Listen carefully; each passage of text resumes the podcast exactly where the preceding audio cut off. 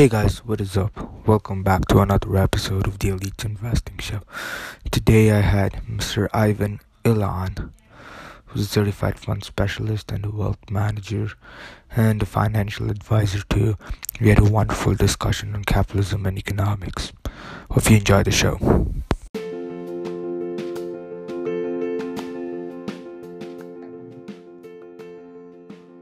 All right, so Mr. Ivan, did I get that right? Yes, Ivan Illán.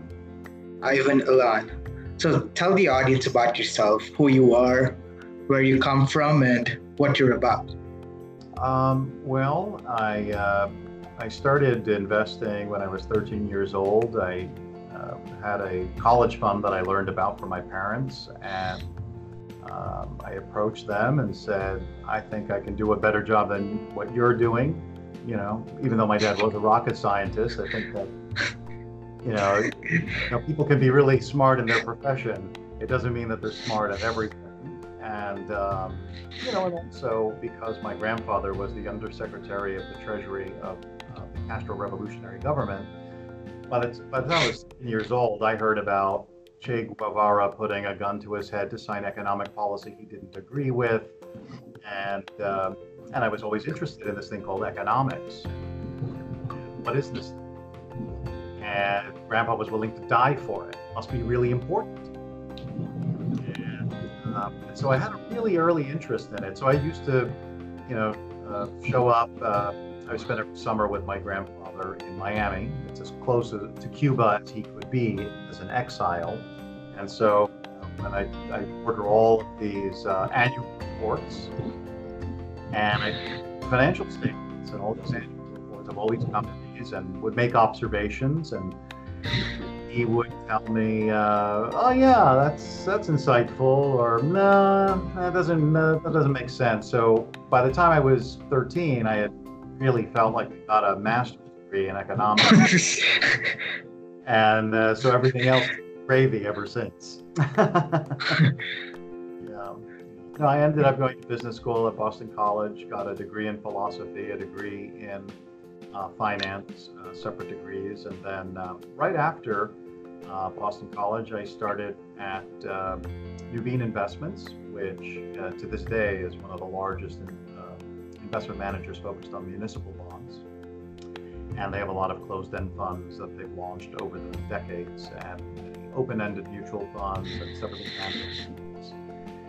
So I, um, I had a really great entry arena uh, from a professional standpoint.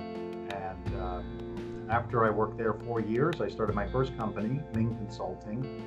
Um, I was 25, 26, and uh, that was an investment banking consultancy where I essentially was a hired gun for companies looking to raise capital, their different financial products.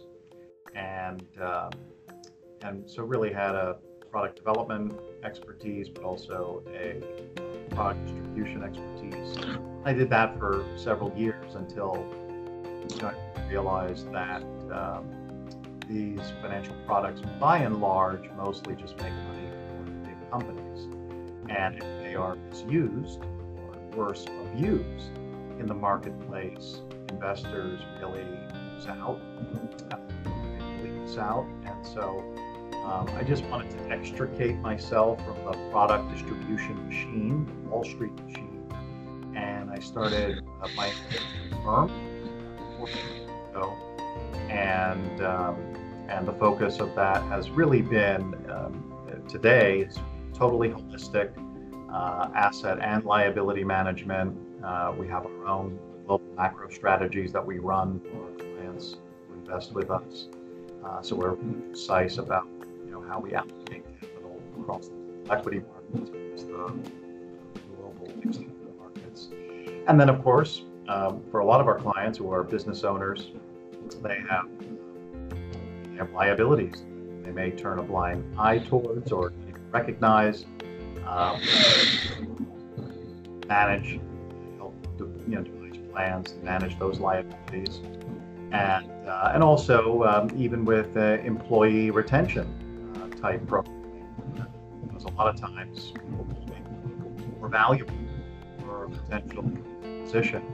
And uh, a lot of things that we do for business owners to make the company valuable. Usually it's related to making a sticky company so that the key employees don't run away position.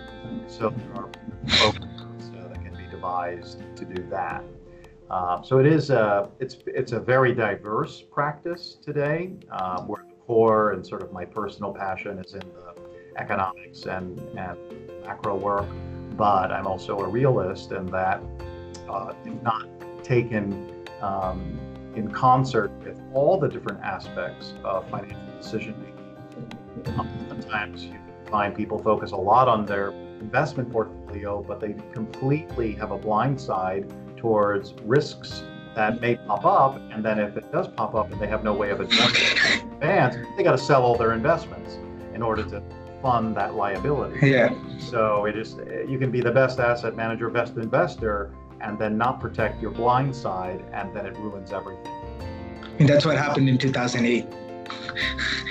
There was probably quite a fair amount of that, where people weren't looking at all at, at people were feeling good after a good run in the market. And, um, you know, 2008 was a very special time, a very unique time, obviously. Some of the biggest Wall Street behemoths went out of business uh, in, the, in, the, aftermath of that. And, um, and I think that's good. That's capitalism. There should be failure. Uh, bailouts is a whole other uh, conversation uh, for another time, I'm sure.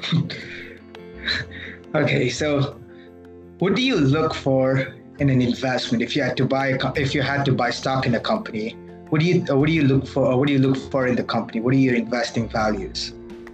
Yeah so in our uh, investment uh, philosophy where we really stay away from individual securities as a way of um, allocating a portfolio.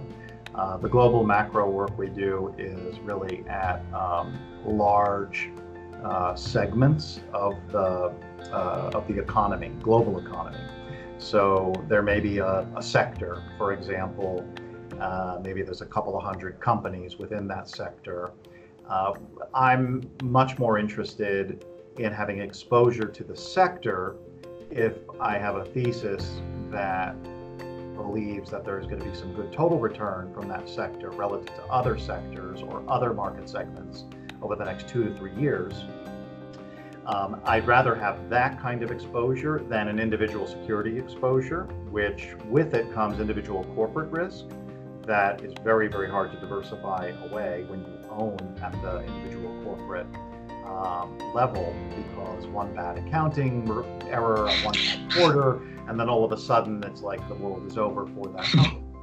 And so I'd rather uh, play the law of averages uh, when it comes to an investment thesis and um, and work with market segments uh, instead of individual companies. So that's kind of just a little background uh, for that. But when it comes to um, investment selection or why you're allocating capital towards a certain investment, uh, to me, uh, the number one most important thing that defines whether you're investing in a particular uh, investment is your time frame. Uh, your time horizon is by far and away the most important thing. And certainly in, in most uh, all of our client situations, the time frame is quite long. Uh, we have many clients who are either in the accumulation phase or in the distribution phase of their portfolios. And if they're in the distribution phase, maybe they just retired and they're late 60s. Well, statistically, in a in a married couple, a 50% chance of one of them living into their 90s. So we're talking about really long time horizons into the future. Um, however, uh, volatility and distributions don't usually mix well. Um, even when you have um, distributions that are uh, routine and regular, uh, it just depends. Here in the US, uh, we have qualified accounts, for example, and the IRS actually will uh, force uh, investors to take out money from their account once they hit 70 and a half. And so by the time you're in your late 80s, that percentage is close to 10%, non 10% per year that has to be taken out of your IRA account.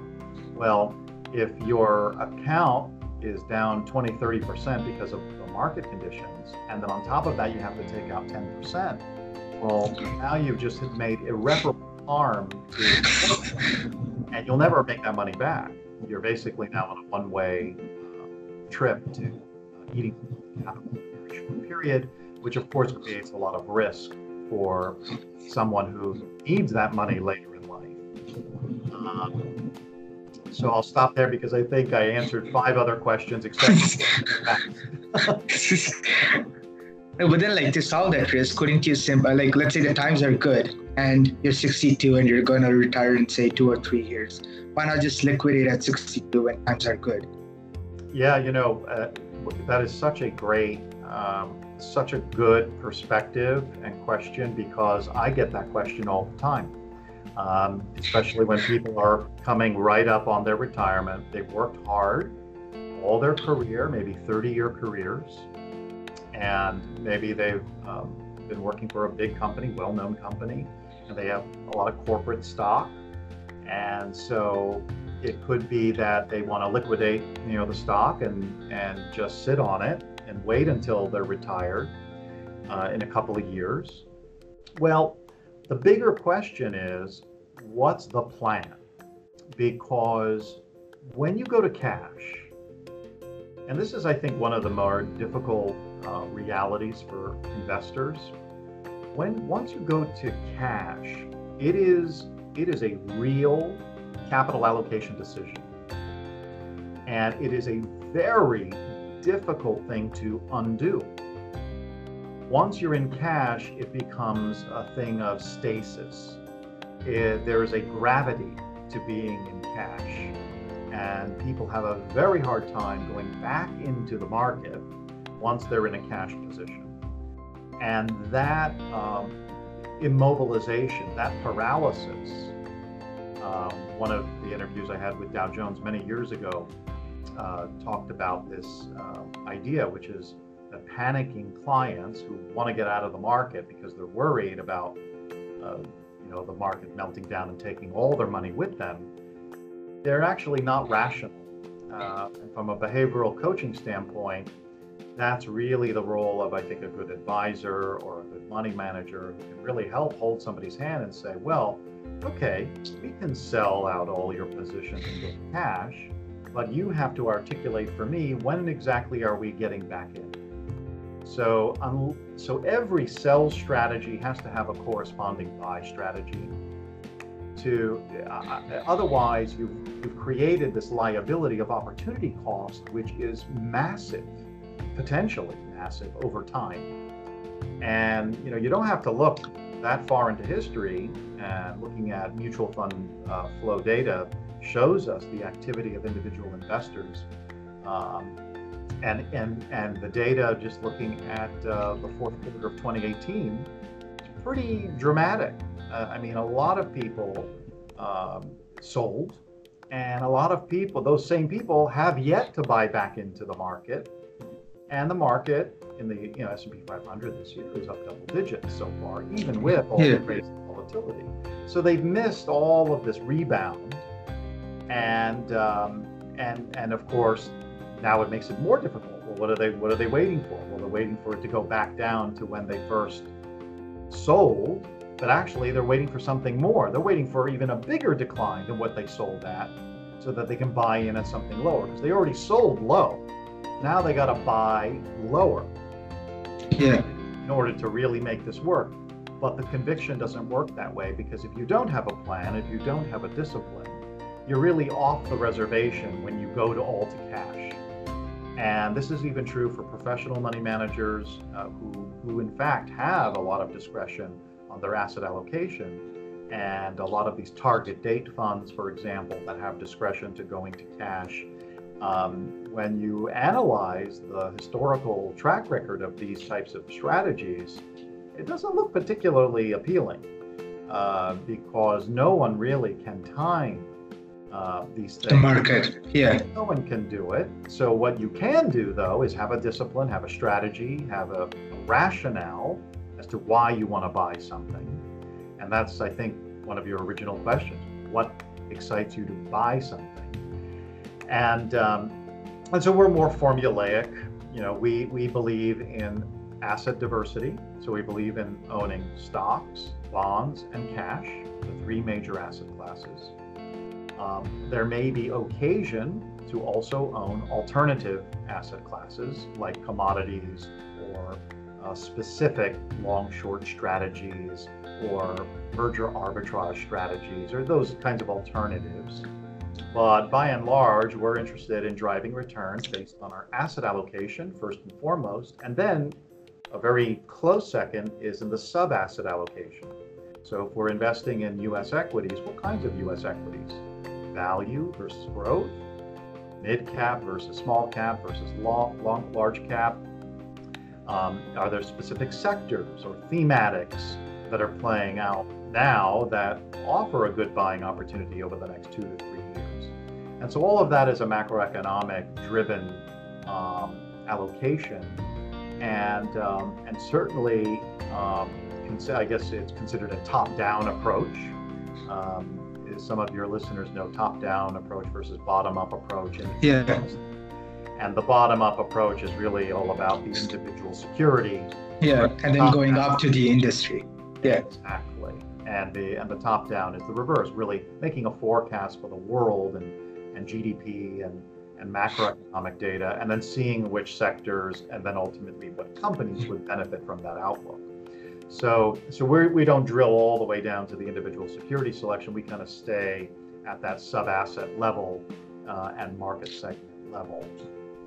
And then, then I have two kind of related questions. Number one, like in September 2018, the S&P 500 hit an all-time high. So if the clients had sold in September, wait till December when the markets crashed, when there was a bear market, uh, and then they bought in again in January, they would have enjoyed a double digit gain until now. Then another thing is that in relation to retirement, statistically, I think around 50 to 60% of Americans in their 40s haven't had $1,000, uh, even $1,000 saved for their retirement. So, number one, why are the numbers so dangerous and how do you solve that?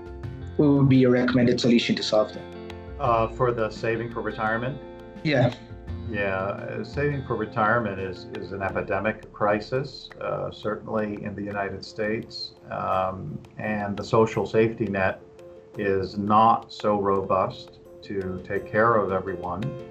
Um, and you probably know the statistics around um, the deficits in our um, Social Security and yeah. liabilities, and they're astronomical and they're only growing every single year. Um, so ultimately, this is a behavioral issue. And so people who don't uh, begin saving, people that don't enter into some kind of discipline of setting aside money and investing for their future, even as early in their 20s, um, it, it's a it's a smart thing to develop that habit because ultimately you're also living within your means because you're finding a way to um, allocate money for the future and compounded uh, well, who was it that said that compounded interest is the fourth wonder of the world or one of the albert einstein. Yes. Uh, so it's such a wonderful uh, uh, incredible power that you really don't see the benefit of until many years down the road. Um, and that's how compounded interest works. Uh, it, it, it's, a, it's a snowball that gathers more and yeah. more as it goes on and most people are so disconnected from that because they you know go on instagram and they see all the cool cars and they see the bags and they see the suits and they you know the, the watches and then they want to buy these things. And so okay this is an instant gratification that a consumer will get.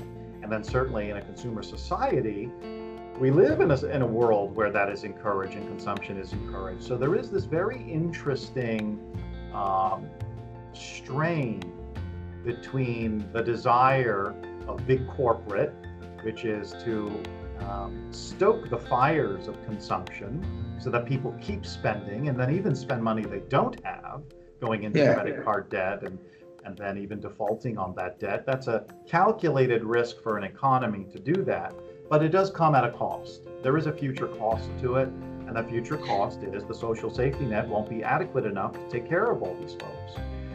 Now, um, one of the ways in which this can be taken care of is everybody has to move away from expensive places and move to very inexpensive places. but that so, makes the inexpensive places more expensive because demand pull inflation. Yeah, so you so for example, here in the United States, everybody's living in on the coasts, you know, by and large. Most people live on the coast. So if you will get to the age of uh, retirement and you didn't save enough, well, you can't live in New York City or Los Angeles anymore.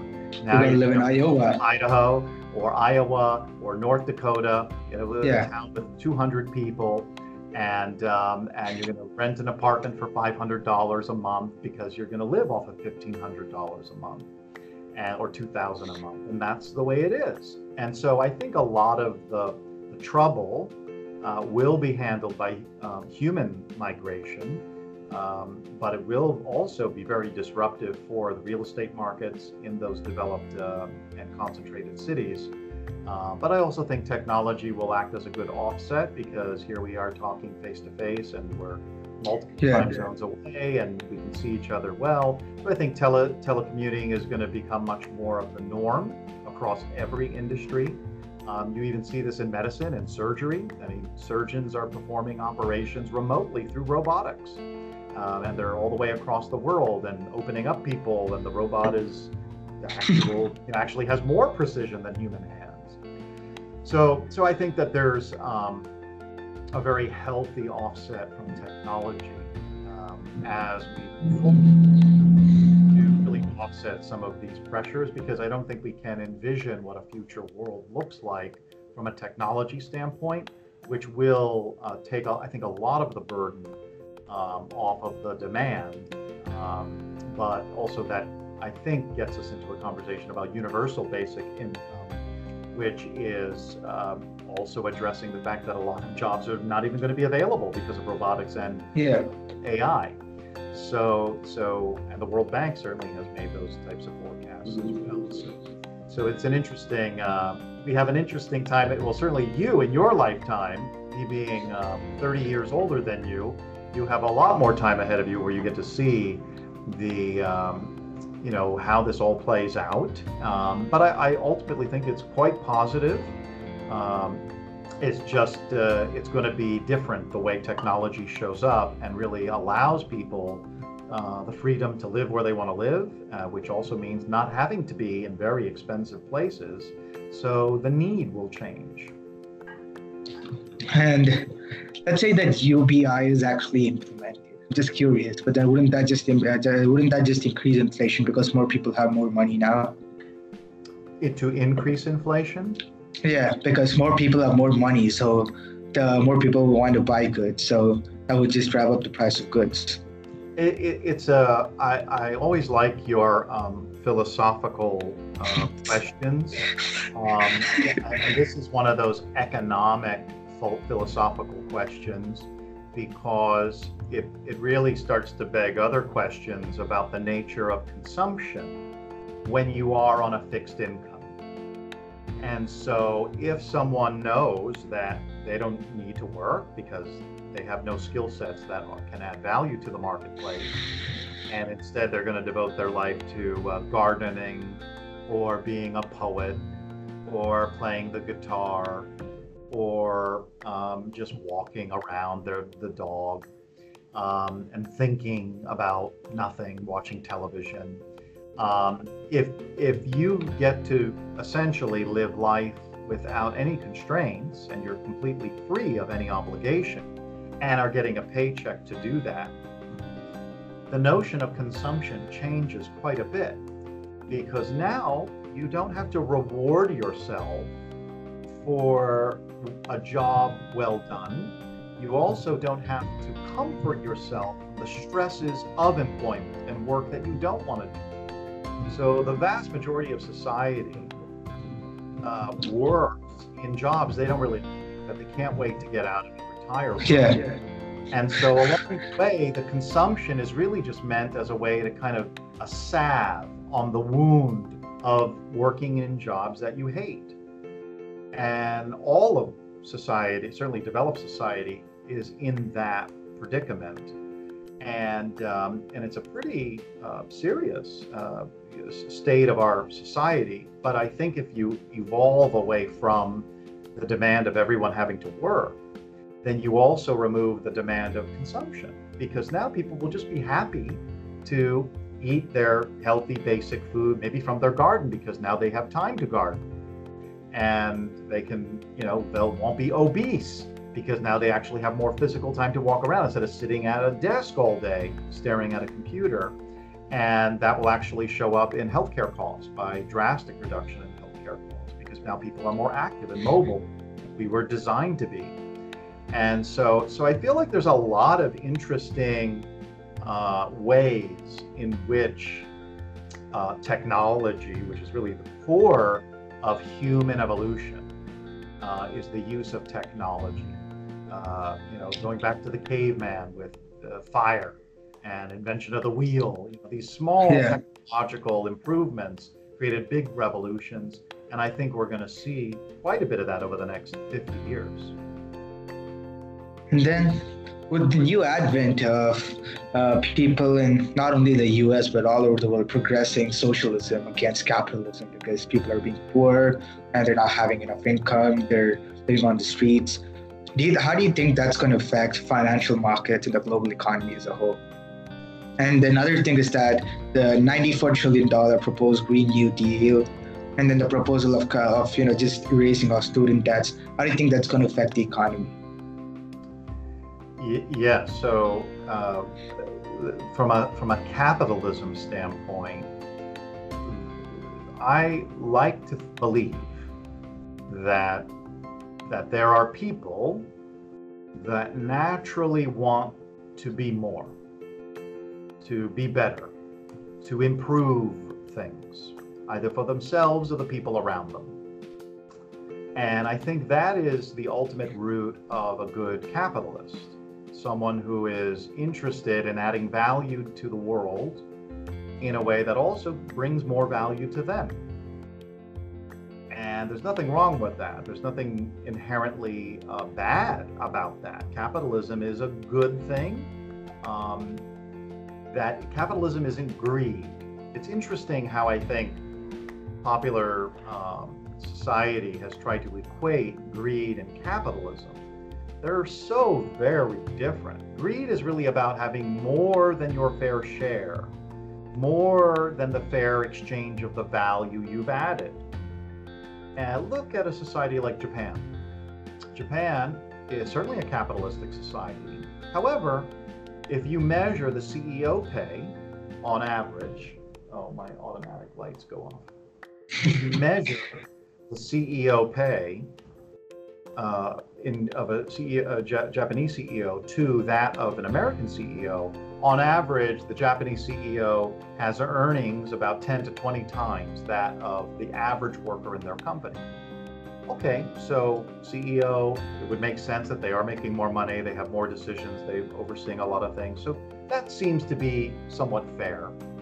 However, here in the United States, it's around 200 times that of the average worker. So it's a significant multiple of, of, of what we see in other capitalist societies. And, um, and certainly people regard Japan and other nations as capitalists. So we in the United States have something that's beyond capitalism.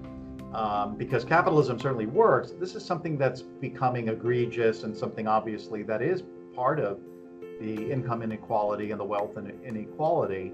And you don't have to make 200 times that of your average worker to have a very wealthy existence and feel like, you know, you've really accomplished something. Somebody that's worth 50 million versus 500 million, you know, there's not a, I mean, yes, okay, maybe you can have a different kind of plane at 500 million. Different. But you can still pretty much fly private at 50 million, you know, whether it's flex jets or something like that you know so so lifestyle is still really good for for a certain amount of wealth And I think that's where greed and capitalism have to be really disintermediated from one another so that people can, can really ask these questions in a more fair way. And obviously, taxation, which is your second point, is going to be a big tool uh, to be able to manage out of this inequality.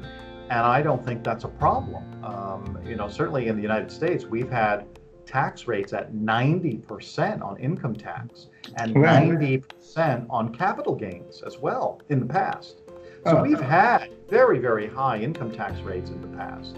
And of course, they've come way down. Um, and even if you look and compare at, you know, Norway to the United States, obviously Norway is a very different kind of an economy, but still, developed nation, you can compare them and you can see that the average tax that's paid at a certain level of income, middle class income in Norway, you get a lot of benefits, a lot of paid time off from the government, a lot of support from the government, whole, uh, all your health care is taken care of. And the statistic is that they're paying around 1% more in total taxes. So, so there's, I think, a big misconception of, uh, of that it takes a lot of extra taxation in order to get a lot of more a lot more benefit out of the system. I think the system has a lot of inefficiency baked into it in the United States, and that's quite apparent when you look at um, all kinds of government contracts where you see, you know, four thousand dollar toilet toilet bowls, and uh, I, I, was reading something on Bloomberg this morning, a forty six hundred dollar uh, three inch pin for some kind of component of something. I mean, some ridiculous, like like how is this happening? And then but that's how we have it in our medical uh, you know the hospitals as well. You go into the hospital and it's one night stay in a hospital is $10000 well how can that be when i can stay across the street in beverly hills for $500 a night? You know so so there's something really wrong with the, with the infrastructure. I think that's greed. It's greed. Like as you mentioned it's greed. That's that isn't capitalism anymore because it's human. it's a misappropriation of capital at that point and it is greed, and and that has to be legislated um, differently in order to free up. But it doesn't mean those industries disappear. It means those industries have a challenge that they now have to overcome. They now have to find ways to create greater efficiency and add value into the marketplace in order to earn that fair value exchange for their shareholders. There's a lot of marginal uh, decrease in utility. So like when you have more of something when you have like too much more of something it doesn't become worth that much. So if you have a ferrari and then you buy five more the extra five aren't going to be of much utility to you. But then if you took the same million dollars and gave it to a homeless person he could buy a home and have food and you know that would be of more utility to him. That that's absolutely correct. And i think that um, philosophy is very much in the fabric of where a global developed society is certainly heading, and uh, and really important. Um, you know, the, I mean, these are extremely important conversations. It's always, you know, since we've been direct messaging through Instagram, you know, your comments are always very insightful, uh, given your age. Um, you know, certainly. Um, but uh, thank you. Any, you know, for anyone to make these kinds of insights, I think um, is uh, is something that not a not enough people are really discussing and talking about, um, and really accepting that uh, there is a need uh, to to be proactive in this. And I think we are seeing some of that in new congressional leadership um, that has come in in the United States, uh, given the last round of midterm elections. We do see a lot of people talking about very radical uh, things from a um, economic standpoint. 70% taxes on wealthy people. Correct. And so, you know, um, do I have any problem with that? Um, in, in theory, no. Uh, in execution, absolutely. You know, so that's always the how do you get there in, an, in a way that continues to uh, support the major provider of uh, new jobs in the US economy, 70% of new employment comes from small businesses. And so it's a really important driver of, of the labor market. Well, if uh, more and more businesses are anyway going to be adopting more technology, which allows them to be more efficient without more human capital, then this is an inevitability that everyone's going to have to deal with anyway. and wealth is only going to further concentrate around those uh, areas where uh, it already has. And the equality, inequality will uh, continue its widening spread. So, so having a layer of taxation in order to at least make sure people aren't homeless. And, you know, okay, so we have a homeless problem here in Los Angeles, for example. Um, well, LA is a very expensive place. And um, and LA, like a lot of cities, is a tough town. A lot of people come to LA because they want to be actors, they want to be famous, they want to, you know, whatever it is, and they show up here, and then LA chews them up and spits them out, and either they go back home somewhere, or, you know, maybe they have a mental break, or there's mental illness that demonstrates itself, and then people are homeless, and so you know, we have a major epidemic here, which is why a lot of my philanthropic work has been focused on uh, trying to address and draw attention to uh, homeless due to mental illness, uh, because that is certainly an epidemic. And I and I don't think it, that is disconnected from this conversation. I think it's all very much related to the same thematic of income inequality and and how to also foster a healthy environment, a healthy society, and uh, and really that does go back to consumption and you know what people think they're supposed to be doing uh, to be happy. And uh, I will say, looking at most of Instagram is probably the thing you shouldn't be doing if you want to be happy, because it seems like everybody's living the most beautiful, perfect life, and all of that is just a facade. Um, and, and and so so it so it, this is a, really a cultural um, phenomenon, and if you look back at many civilizations over the history of mankind, uh, they've all really had their downfall related to similar things. Um, you know, look at uh, ancient Rome and uh, the vomitoriums, and you know, it's it's like uh, really, oh, like nobody can imagine that people used to get together and eat and drink so much until they vomited, and that was like a normal, happy thing that society did. We think that's barbaric, but you know, really, we're not that much different than our, our friends in ancient Rome. And then, if you realize, if you get back to the topic of greed, you realize that in 2008, as well as in 1929 during the Great Depression, what basically happened was people on Wall Street got greedy and they wanted more money. And so they started bidding stocks up, they started bringing you securitization loans, and they just grabbed high fees for it, and they just wanted to make themselves richer because of greed. So same way, well, that was only Wall Street. So do you think there's going to be uh, there's going to come a time when America gets too greedy and it's going to lead to the collapse of the whole American economy, forgetting just Wall Street? Uh, no, I don't think um, that is a risk because I am always I always believe in capitalism as a pure philosophy. Uh, as, a true as a true socioeconomic philosophy. And, and in, in great capitalism, it really is all about fair value in exchange for value add. But that only happens when both sides are rational. Correct. And both sides are informed.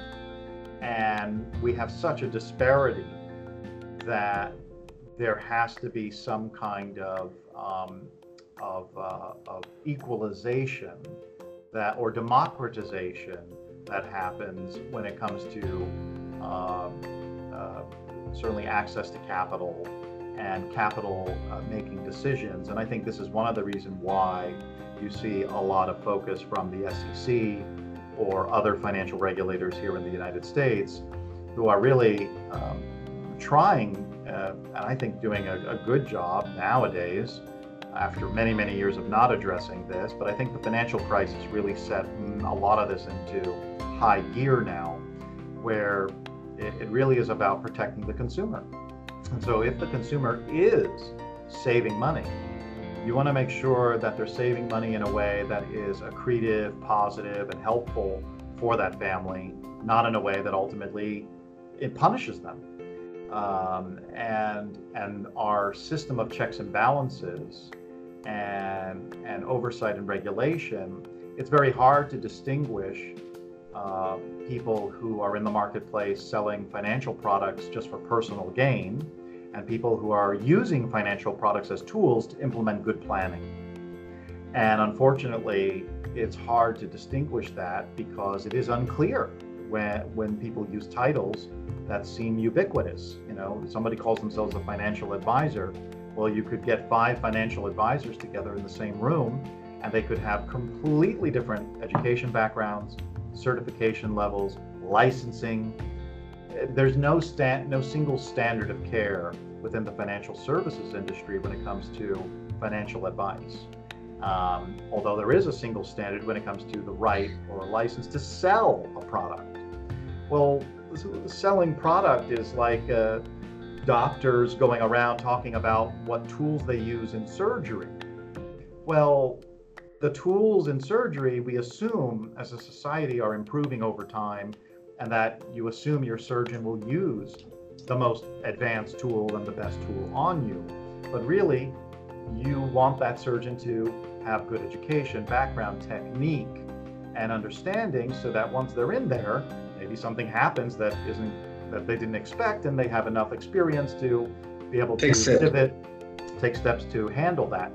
We don't have a standard of care like that in the financial services industry. I think that's one of the challenges for people who are looking to invest and have a lot of confidence in the marketplace because it's hard to um, to to delineate that. And it's one of the reasons why I wrote my first book, which is how to hire or hire your financial advisor.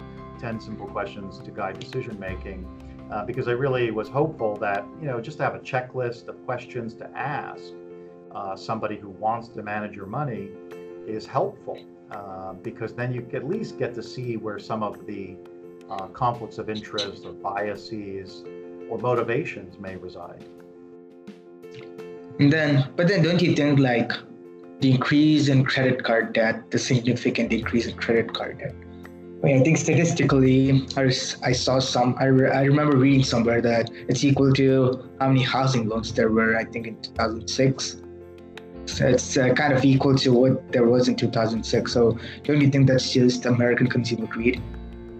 Uh, it, it is all about keeping up with the Joneses. This is uh, the consumer society we live in. And uh, I mean, just think about how ridiculous it is that we actually have most of our co- commercials on primetime television are uh, medicine. I mean, this is the only country in the world where we're advertising medication. I mean, you know, how often are you seeing medication commercials on your television in Canada? Well, we have universal healthcare here, so we don't see that. You don't see it. You don't see it.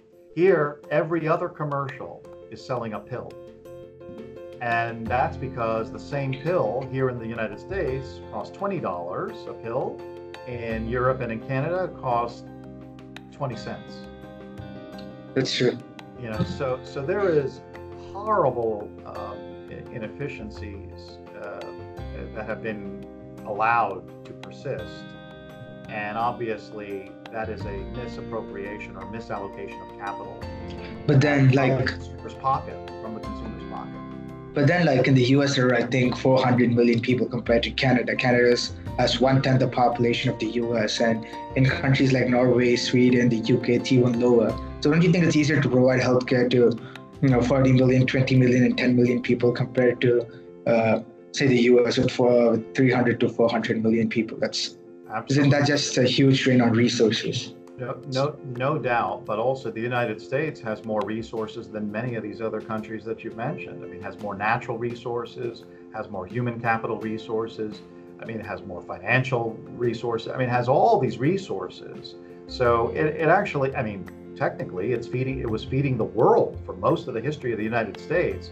We fed the world, and even to this day, we still most of the food we farm and create is exported. China it relies on us for our soybeans. You know, they can't even grow enough. Here as well. Yeah. So it, it's a very, it is a very, very complicated um, uh, challenge, but one that has to be um, has to be addressed, and and one that also can't be punitive to the capitalist spirit. So you want to be careful about um, punishing someone that does have that drive and desire to add value to society, and as a result, we get rewarded but you also want to keep checks and balances in place so that it is maybe more like a Japanese capitalist model. So that, you know, sure, make somebody making 20, 30 times that of the average person, that's that's okay. You know, that that's that's pretty good.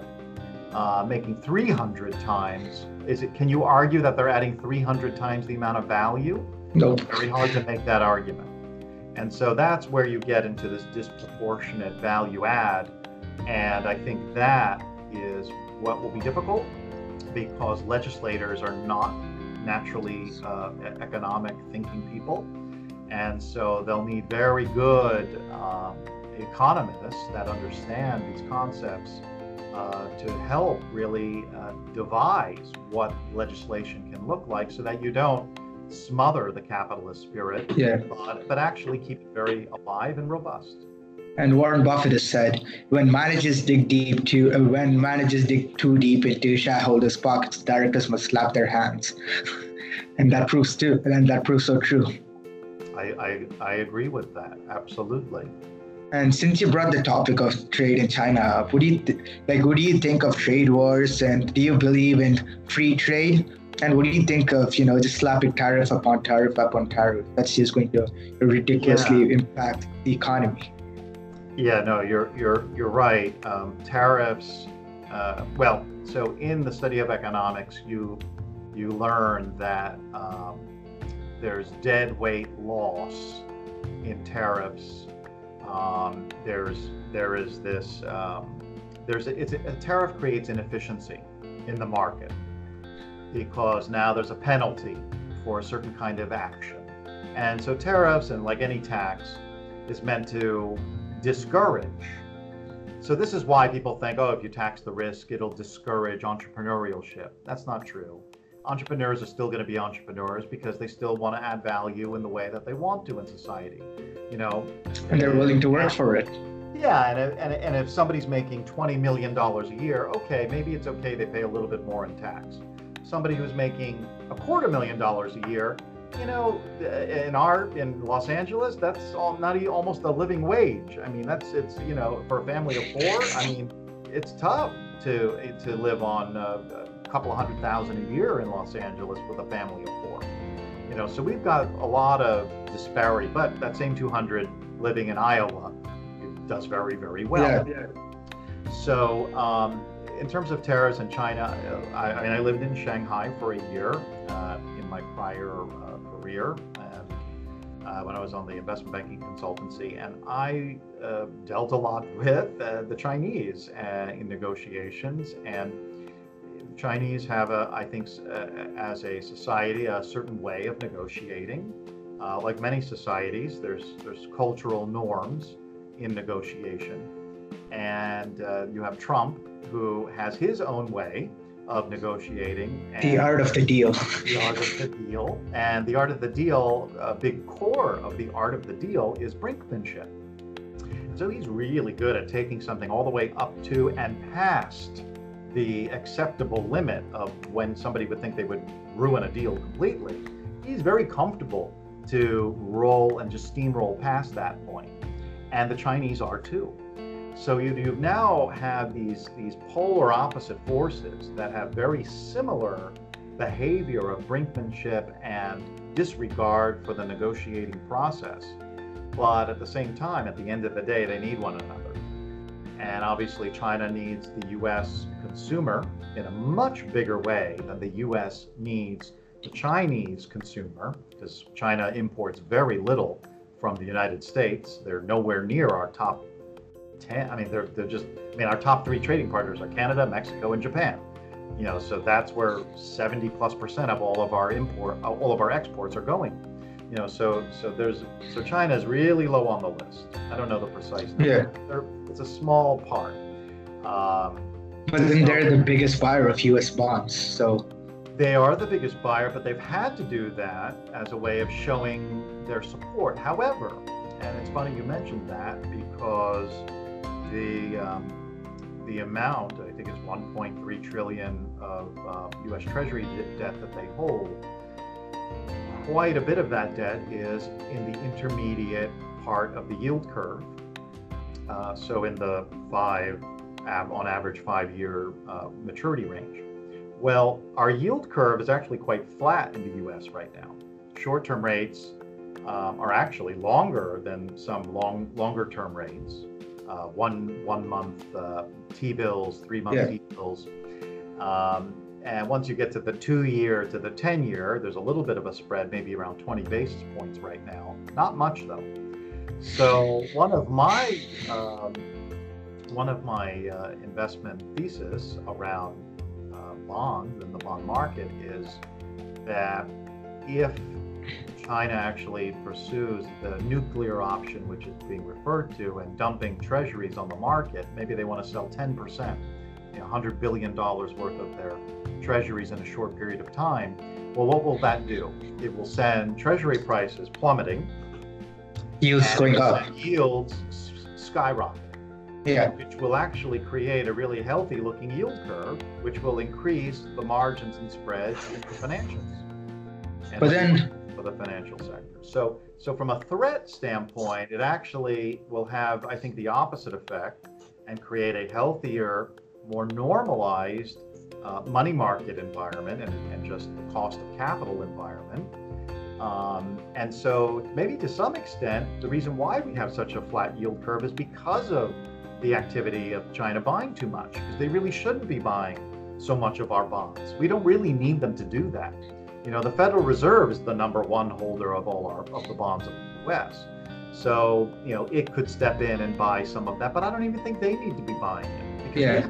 we have a cost of capital issue where our risk-free rate in this country is not reflective of a proper normal risk-free rate, and um, and you can see that showing up in the in the yields of uh, bonds of, of high, so bonds. high yield junk bonds are paying you know six percent you know in the in the yeah. in, in, the B average market or a B an average B uh, credit quality rating mutual fund, you know, it's a six percent dividend.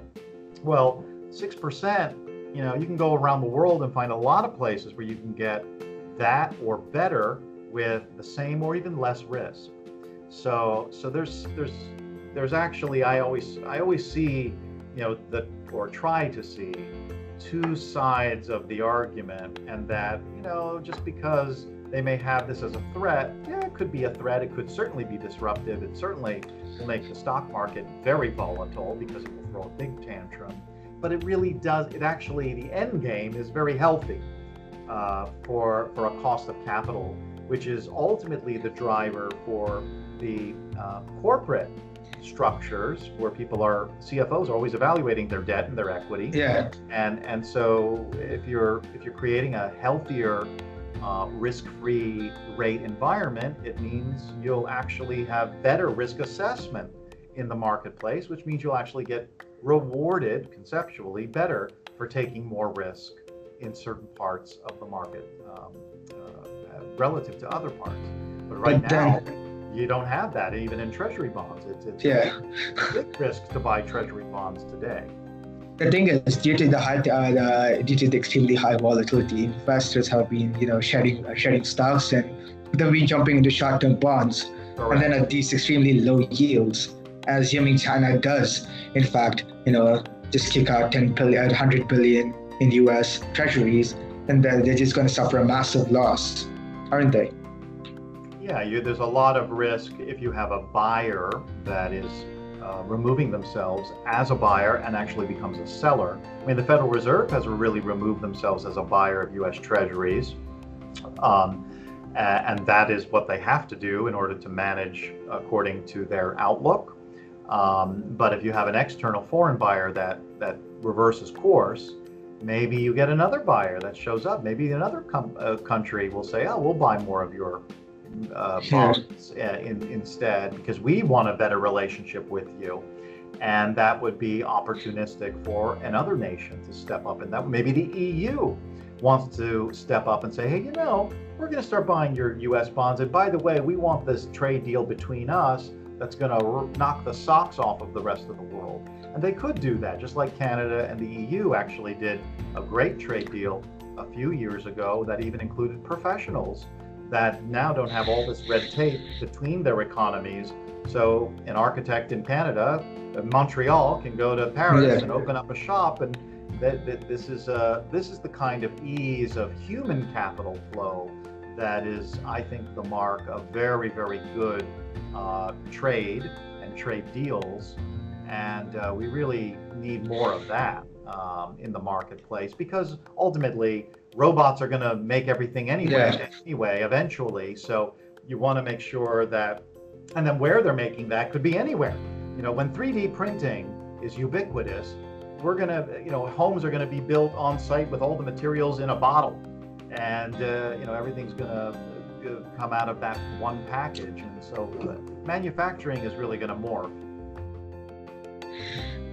And and the other day we were talking about how technology has changed the world and how you can now do business virtually from any place. So assuming the Democrats get elected or something, and they do in fact raise their taxes on millionaires from uh, whatever it is now to 70%, then don't you think like all of them are just gonna flood to Asia, Monaco, Hong Kong, Singapore, Tokyo? They're maybe not Tokyo, but then yeah, Hong Kong, Singapore, and Monaco they have really low taxes. So uh, don't you think they're just going to flood there immediately? And even maybe even Canada, because that would be uh, 70% compared to Canada's 52% is far far higher. uh, uh, with no question that that tax havens uh, have existed ar- around the world for centuries, and um, and so uh, even and you don't even need to think about it from that level. You can just look at it at what's happening in New York right now. Uh, the New York, uh, you know, state, uh, you know, Department of Collection of Tax uh, revenues they're noticing a big decline in tax collections because so many people have moved to Florida. And and and so you know because now there's there's all these extra taxes, there's um, large state, you know, real estate transaction taxes, there's you know, city tax. I mean, you have taxes upon taxes upon taxes, and taxes are only going up. So people just extricate themselves from it. And if they want to be in New York, they spend just shy, one day shy of six months, and they're not considered a resident. They live somewhere else six months out of the year. And that's how people are doing it right now. There's a lot of gaming of the system.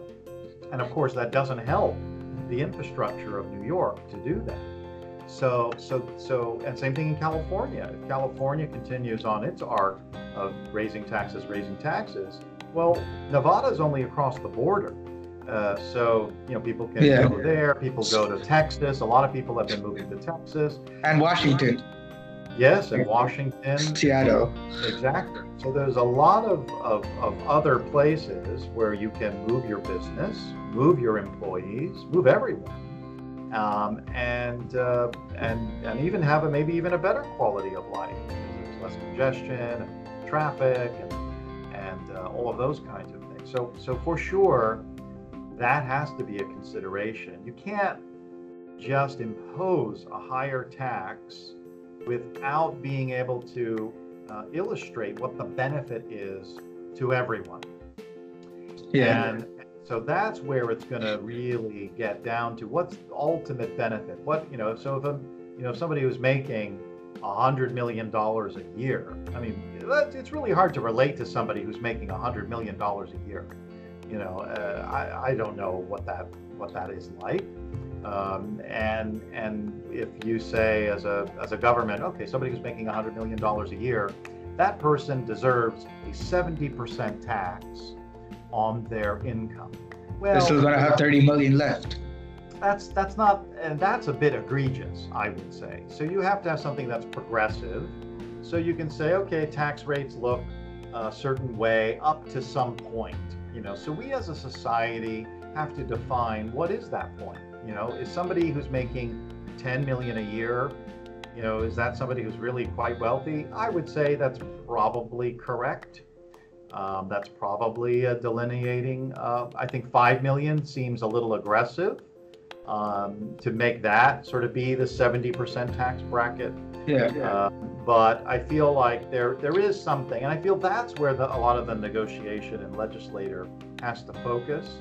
Um, is is what is that uh, standard, and because certainly the vast majority of people in the United States I mean, the median income in this country is $166,000, something like that, for for a family of four in like New York or California. Um, you know, if you look at median income across the whole country, it's something like 60 something thousand. Yeah. You know, so somebody who's making, you know, even a million a year, it seems crazy. Um, Yeah. But, but I would say that, um, you know, there is a there is a happy medium from where it is today, and then of course you layer on the fact that most corporations are not even paying taxes uh, and making Like Amazon. like Amazon, great example, zero taxes, They actually got a tax rebate. billions and billions of profits. But if you challenge too much of that, what are they going to do? They're going to find a new uh, location and situs Yeah. themselves there. Run to Hong Kong. Right. But it's not like Hong Kong is going to benefit much more. So who benefits ultimately? Amazon. Amazon is benefiting from all the employment that is happening on U.S. soil. And so obviously there's taxation of the earners.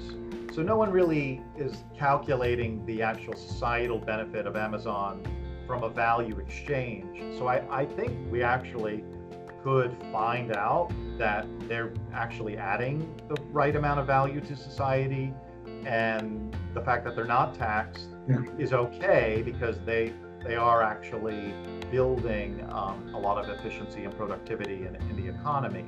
So so that's but these are interesting points because no one really is talking about the economic implications uh, and value exchange around economics. So it isn't just as clear cut as saying, oh, higher taxes for the rich, because oftentimes the big rich are the ones adding the values. that benefit for society. And then to wrap up the interview, if you had to give everyone three tips on investing and on li- and on life, what would they be? Um, tips on their investing uh, life. Their Uh, invest- investing as well as like being successful in life. Oh wow, uh, wow, that's a big, big, big uh, question. I would say that um, um, know, n- n- be honest about what your uh, own limits are.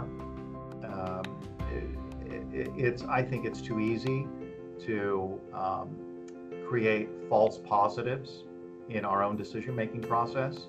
So if you don't know, be honest and open about it and find the answer, research, ask, look, find a mentor, find a coach, uh, you know, someone that can, you know, give you uh, the better information or perspective. I, I think that's a really important uh, element of success in life or in investing.